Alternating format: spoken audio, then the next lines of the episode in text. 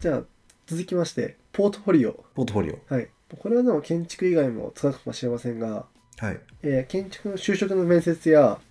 えっ、となどで、えーはい。ポートフォリオを持ってきてくださいと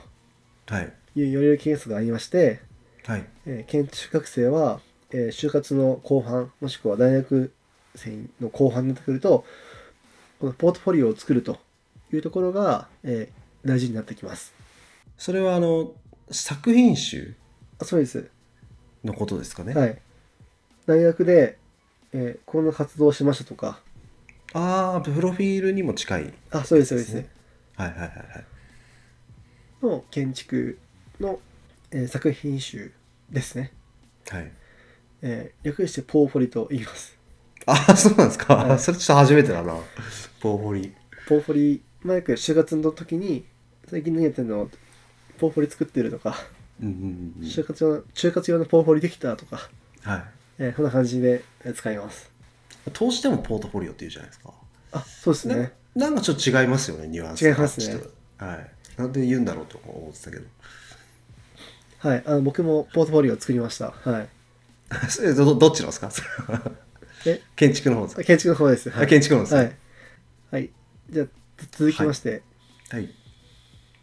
あでもそそそんな感じですかねはい。えっとそれ以外にもあの用語をえっとプレゼン中に結構む難しい言葉を使う時は建築家の人って多いので、えー例えばファサードとかはい。今、りはい立面というか正面に見えるところをあのファサードって言うんですけど、えー例えばファサードかっこ悪いよねとかファサードかっこよくしようとかうーフんァサードが大事だとかファサードに植えてある木とか、いやどんどん実務でも使っていきます結構、あの、やっぱ分からないと辛い感じですね。あそうですねはいえー、とあとメタボリズムっていうのがありま してメタボリズムって、あの、社会問題じゃないですか。あの社会解決すべき問題ですよね。あのねあれですよねちょっと肥満になるみたいな感じですそようねそうそうそうそう。えっと、建築のそのある時期に起こったことで、まあ、要は社会的にどんどん規模が広がっていくと、その建築もどんどん肥大化というか、はい。っていうのがメタボリズムって言うんですよね。それえ建築物自体が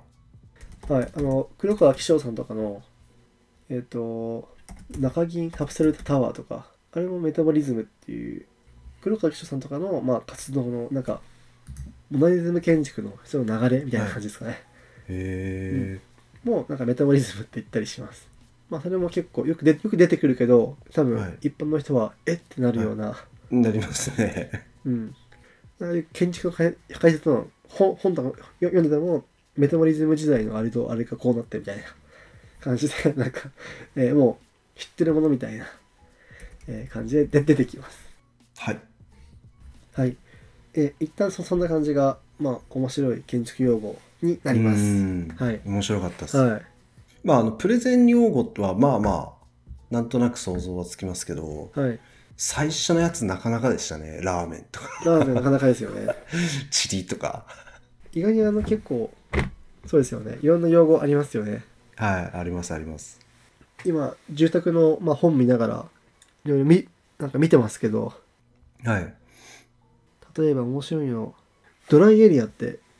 ドライエリアあれですかサンルームみたいなやつですかあれ違うあのドライエリアはあの地下室にあるのある建物でへえ。まあ直接直接日が入らないので、えっと、ちょっと空堀を作っといて、まあ、そこからこう最高とか通風を取ることの、えっと、エリアでそこのところをドライエリアというふうに言います。今あるんですかねそうありますあります。はい。あるんですか、はい。へえ。あと建築で使うのだと、えー間口とかですかね。うん、間口、はい。うんあの敷地とか建物の、まあ、正面とか、まあ、玄関がある面とかの、まあ、幅みたいなところを間口っていうふうに言います。例えば間口が狭い家だから、ま間口が狭い敷地だから、えー昔のうなぎの寝寝寝床みたいだねとか、うなぎの、はい。はい、そんな風に、ね、使っていきます。そんな感じかな。はい、結構日本語もあるし、えーまあ、いろんなカタカナもお多いし、そうですね。はい、結構面白いかなとも思います最近わかんねえってなった用語あるんですかいきなり言われて。さすがにないですかそれ。それあなないですね大体じゃあ、あの、固まってはいるんですね。もともとのずっと使われてるものみたいな。それもありますねでも建築家の公園とか行くともうわけわかんないですよあ、そうなんですかわ、はいかんないですかメタボリズムメタボリズム時代のヘイエルキーがとか、はいはい。えーこれはなんとかなんとかのメタファーだなとかそう例えば、はいはい。あ その用語あ、はい 混ぜまくるってやつで混すぜね。まくってますはい あれです。長島さんですね。あ はい長島さんがルルー語ですね。ルームみたいなのもありますし、要するにはまあ、要は IT 会社でもそうじゃないですかうん、あありますあります。要は本日のアジェンダをちゃんとフィックスしてみたいな、あの フィックスしといてみたいなのあるじゃないですかありますね。さらにあの建築用語がそこに入ってくるってことですそね。うですそうですそうですいやでもあのプログラマーさんとかデザイナーさんウェブのデザイナーさんとかが言ってるだけでもよくわかんないですもんね僕も。多いですよねうん、まあ今共通言語だと思うんですよねそうですね。うんあの分かる人同士だとすごくコミュニケーションが楽っていう楽はことですよね。いはいうん、しかもなんかふんわりしたニュアンスもなんとなく伝えられちゃうっていううんことですよね日本語にすると難しいようなこそとうがですそうですはいまあ、こう会話していても、まあ、こいつそのかよ自分が言った用語わ分かるかなっていうのも多分こう一つありますよね取引とかする上うでんはいだってプログラマーなのにプログラム用語分かんなければはい、おいって思うじゃないですか、うん、そうですね、はい、そ職人さんもそういう現場の用語設計士が分かんなければはい、おいってなりますよねうんそれ結構見られるんですかそういうとこ見られるっていうかえっとななんだろ例えば借款法とかあるじゃんあるんですよねだう大工さシャッターんホン借ああ尺はいはい、要は三尺とか一軒とか、ははいえー大体こう一寸二分五厘とか言うんですけど、基本大工さんは尺で説明します、うんえーなんで尺でこっちも言ってあげなきゃいけないですけどはいえでも設計士はあのミリで話しますんではい当然ユーザーもミリなんで要はここの間隔は1820ミリとかはい僕らは言ってますんで、うんうんうんえー高さどうしますかと言われた時に、はいえー、6, 6尺でとか言われるとはい一瞬あなんだっけみたいなうんとか逆逆にこっちからえどれぐらいの塵にしますとか言った時に、はいえー、塵は2部でとか言う言うと はいおお分かったみたいへえな、はい、 いやでもえ尺ってそれミリに直すと確か結構微妙な数字じゃなかったでしたっけ、あはい、そうですねなんか3をかかなんか今2部って言ったのは6ミリって意味なんですよね1部3ミリなんではい1尺は303ミリなんで303ミリって6尺だと6えー6ん6メートル10え18ミリあ違いますあれ6尺1820ですよ1818ですよあそっかそっかそっかサブあそっかそっかそうですねはい大変ですねそれはいまあ、その変換とかは結構最初は戸惑う人も多いんじゃないかなと思います、うんはいでちょっとあのまあ感想というか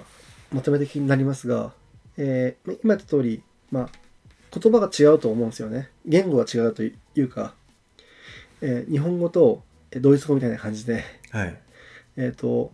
言葉が違う世界でやっぱり、えーしかもこう大工さんが通じる用語と大量さんが言う用用語って微妙に違ったりするするのなのではいえーその言語が違うので、まあ、ある程度それを、えっと、翻訳する必要があるなとういうんふうに思います。はい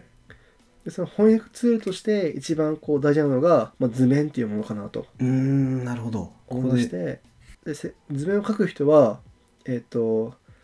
まあ、全ての言語をペラペラに書く必要ないんですけどもはいある程度お互いのことのこ言葉を使いながら、まあまとめるっていうところも、まあ、すごい必要ななので、えーそういうなんか言語力というか、はいえー言葉を操るっていうなんか能力も結構建築士まあ、建築家には結構重要なのかなっていうふうに思っていて、はいえー設計図っていうのは、まあ、最強の、えーコミュニケーションツールであるというふうに言えるかなというふうに思います。はい、はい、ありがとうございます。はい、はい、今回はあの建築用語ということで、まあ、結構なんかあのマニアックというか、 ラーメンとかラーメンから出てきましたけどもそういう感じなんですね現場ってそうですよ現場っていうか結構建築士さんなんだろうアーティストじゃないですけどそういうイメージも僕あってはい結構なんかこうへ部屋にこうの一室であのいろんなこう建物をデザインしたりとか設計したりとかっていうイメージがあるんですけど、結構あれですねそのなんていうかプロプロデューサーじゃないですけどそういう能力も必要なんだっていう感じですよね。あまさにそうです ね。面白かったですねあのまあラーメンもそうですけどそのまあチリとか、はいは バカ棒でしたっけ バカボンはい。はいもしかしたらこう地域性もあるかもしれませんね。ああなるほどなんかある地域ではバカ棒と言わずに違う、はい違う棒と言ってるかもしれませんしああね。それはもうもっと難しいじゃないですかはいで基本的には大工さんみたいなその作る人たちがまずいてで営業系の人たちうんうん。ですかねであとその設計するうーところの人たちになってくるんですかねあとお客さんですかそうですね。この辺がこうなんていうかこう全体的にあと土木建築ん土木の人たちもいるってことですねああ、それそれでまた違う用語があるかもしれませんね。うーんなるほどそれをこうなんかもうごっちゃごちゃになりながらやってるっていうそうですね、そう感です。じですねはい、ありがとうございました、えー今回は建築用語について、えーお聞きしてきました皆さんいかがだったでしょうかこの番組大体2畳半は、えー Spotify や Apple Podcast、Google Podcast で毎週水曜日に配信していく予定です。また YouTube 版では画像やテロップといった補足情報も交えながらお送りしていきますので、皆さんぜひお手元のポッドキャストアプリやブラウザでえーフォロー、サブスクライブよろしくお願いします。また、ハッシュタグ、えー、大体2畳半では番組への感想もお待ちしています。大体はひらがな、2畳半は漢字です。ぜひそちらもチェックしてみてください。それではまた次回のテーマでお会いいたしましょう。以上、大体2畳半でした。